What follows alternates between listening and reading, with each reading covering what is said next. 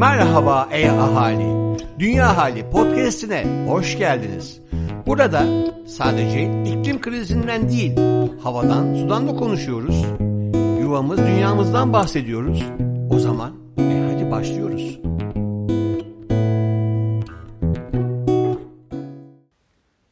Merhaba, ben Dilan Çiçek Deniz. Bu hafta Dünya Ahali Bülteni'ni ben seslendiriyorum. No 30 Selam Dünyalı. Bu haftaya bir duyuruyla başlamak istiyoruz. Dünya Ahalinin yayıncıları, Yuvam Dünya ve Boğaziçi Üniversitesi İklim Merkezi olarak Ebeveyn 2030, iklim değişikliği eğitimini düzenliyoruz. 23 Eylül 14 Ekim tarihleri arasında gerçekleşecek programda Nilkara İbrahimgil, Emrah Çoraman, Varol Yaşaroğlu ve Selçuk Şirin konuklarımız olacak. Detaylar ve kayıt bilgilerine bültenden ulaşabilirsiniz. Keyifli dinlemeler. Köşe Bucak Dünya Profesör Doktor Levent Kurnaz Hiçbir şey eskisi gibi değil artık. İklim krizinin artık kapımızda olduğunu bu yıl iyice hissediyoruz. Geçen ay yayımlanan IPCC 6. değerlendirme raporunun ilk bölümü de bize bunu açıkça söylüyordu. Artık hiçbir şey eskisi gibi değil ve bir daha da eskisi gibi olmayacak. Bizlere düşen de durumun daha da kötüleşmesini engelleyecek önlemler almak. Bu nedenle ama ben ne yapabilirim demeden elimizden geleni yaparak sorunun değil, çözümün bir parçası olmaya hepimizin gayret göstermesi gerekiyor.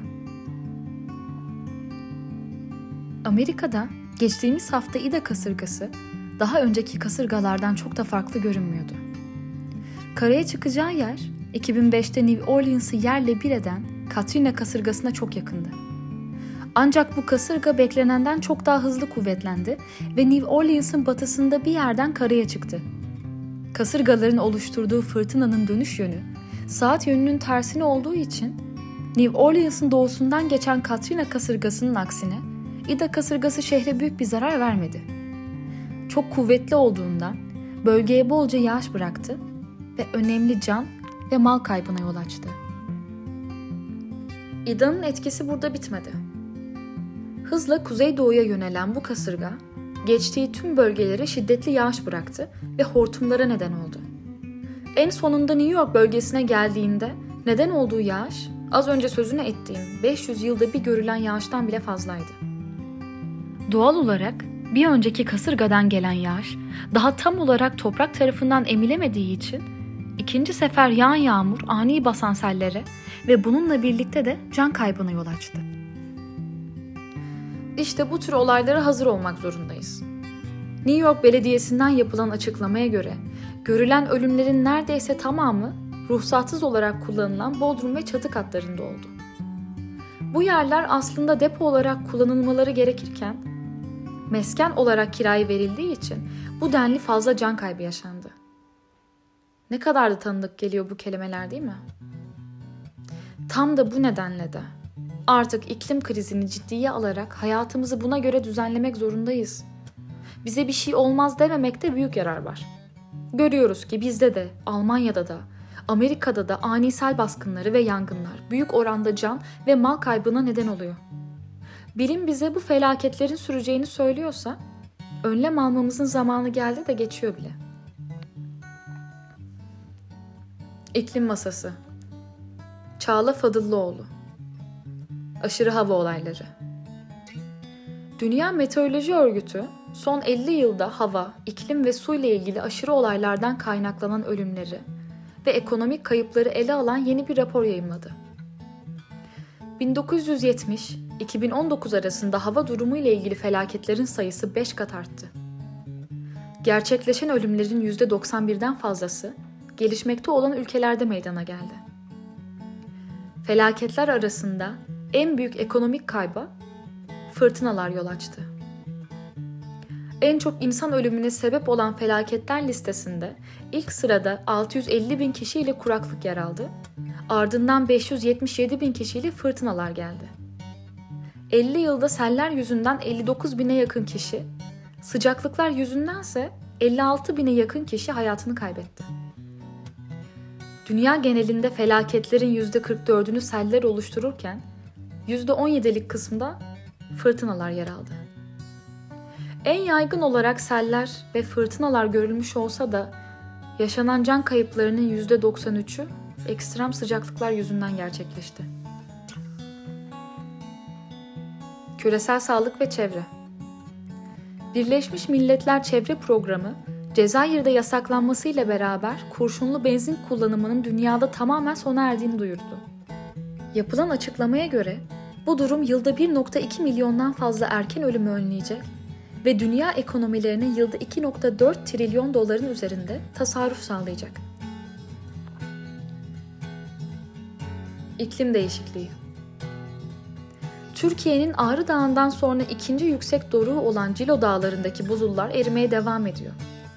Konuyla ilgili Van 100. Yıl Üniversitesi'nden yardımcı doçent doktor Onur Şatır, erimenin önceki yıllara göre çok daha hızlı olduğunu, küresel olarak alınacak tedbirlerin yanında yerelde insanların bilinçlendirilmesinin gerektiğini, su kaynaklarının korunmasının önemli olduğunu ve vahşi sulamadan vazgeçilmesi zorunlu olduğunu belirtti.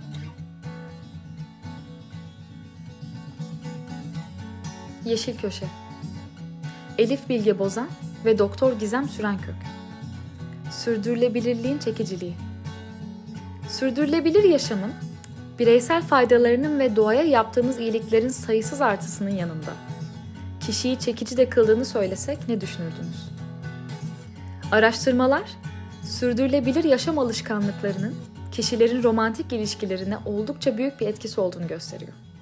Öyle ki sürdürülebilir yaşam standartlarını benimseyen bireyler, prososyal davranışları sebebiyle potansiyel partnerleri tarafından çekici bulunuyor ve ilişkileri içerisinde kibar, önemseyici, saygılı roller üstleniyor. Bunun yanı sıra bireylerin sürdürülebilir yaşam alışkanlıkları ve bu konudaki bakış açılarında yaş, gelir durumu, geleneksellik, eğitim seviyesi, yaşanan coğrafya ve cinsiyet unsurları da oldukça büyük rol oynuyor. Doğa toplum tarafından genellikle kadın olarak algılanıyor. Öyle ki doğaya toprak ana diyoruz. Yapılan örtük çağrışım testlerinde ise dünya çoğu kişi tarafından bilge, yüce ve feminen bir güç olarak algılanıyor. İlk bakışta doğanın dişi olarak algılanması kadınları güçlü bir konumda gören feminist bir olgu gibi algılanıyor. Her ne kadar bilimsel gerçekler geleceğimiz için hem bireysel hem toplumsal adımlar atmamız konusunda tüm insanlığı uyarsa da sürdürülebilir yaşam pratikleri sıklıkla cinsiyetçi bir bakış açısıyla beraber anılıyor. Cinsiyetçi bakış açısına göre kadınlar bakım veren, koruyan konumunda görülüyor. Prososyal yani fayda sağlama amacı gütmeden insanlara ve topluma yardım hedefi taşıyan davranışlar kadın olmakla kolayca ilişkilendirilebiliyor. Noktada aslında tüm topluma iş düşüyor. Toplum standartları erkekleri tüketimin daha içinde görüyor. Ancak sürdürülebilir adımlar atmalarını da zorlaştırıyor. Oysa ki sürdürülebilir bir yaşam benimsemek partnerinizle iletişiminizi güçlendirebilir ve fark etmeden toplumsal cinsiyet kalıplarıyla birlikte başa çıkmanızı sağlayarak diğer insanlara örnek olmanızı sağlayabilir. Birbirinize hediye alırken temiz içerikli, deneysiz veya ev yapımı ürünleri tercih edebilir. Hayvansal gıda tüketiminizi azaltmak adına yemeklerinizde lezzetli vegan, vejeteryan tarifler deneyebilirsiniz. Beraber bisiklet sürebilir veya uzun yürüyüşler yapabilirsiniz. Bu örnekler yaşamınızın her alanında çoğaltılabilir.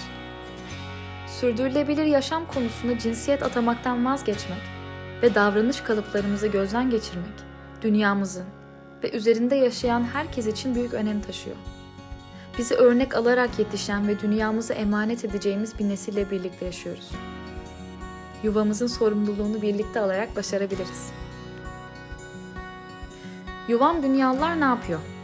Özgül Öztürk Sürdürülebilir markaların buluşması Dünyanın ekonomik, sosyal ve çevresel krizleri aynı anda yaşadığı sürdürülebilirlik krizinde markaların dönüşüm ve değişime kayıtsız kalması mümkün değil markalarınızda ve kurumlarınızda daha iyi uygulamaları teşvik etmek ve son içgörüleri öğrenmek için Türkiye'nin sürdürülebilir markalar buluşması olan Sustainable Brands Turkey 2021'de yerinizi alabilirsiniz. Yuvayı kurtarma sanatı Ebru Biter Bu hafta köşemizde bir sergi seçkisi var. Baksı Müzesi'nde Kıraç'ta heykel. Salt Beyoğlu'nda iklimcil mevsimler sürüklenirken, Müze Gazhane'de kente doğru. Sakıp Sabancı Müzesi'nde ise dün bugün İstanbul sergilerini görebilirsiniz. Sergilerle ilgili detayları bültenimizde bulabilirsiniz. Sanatla ve doğayla iç içe harika bir sonbahar diliyoruz. Sevgiyle kalın.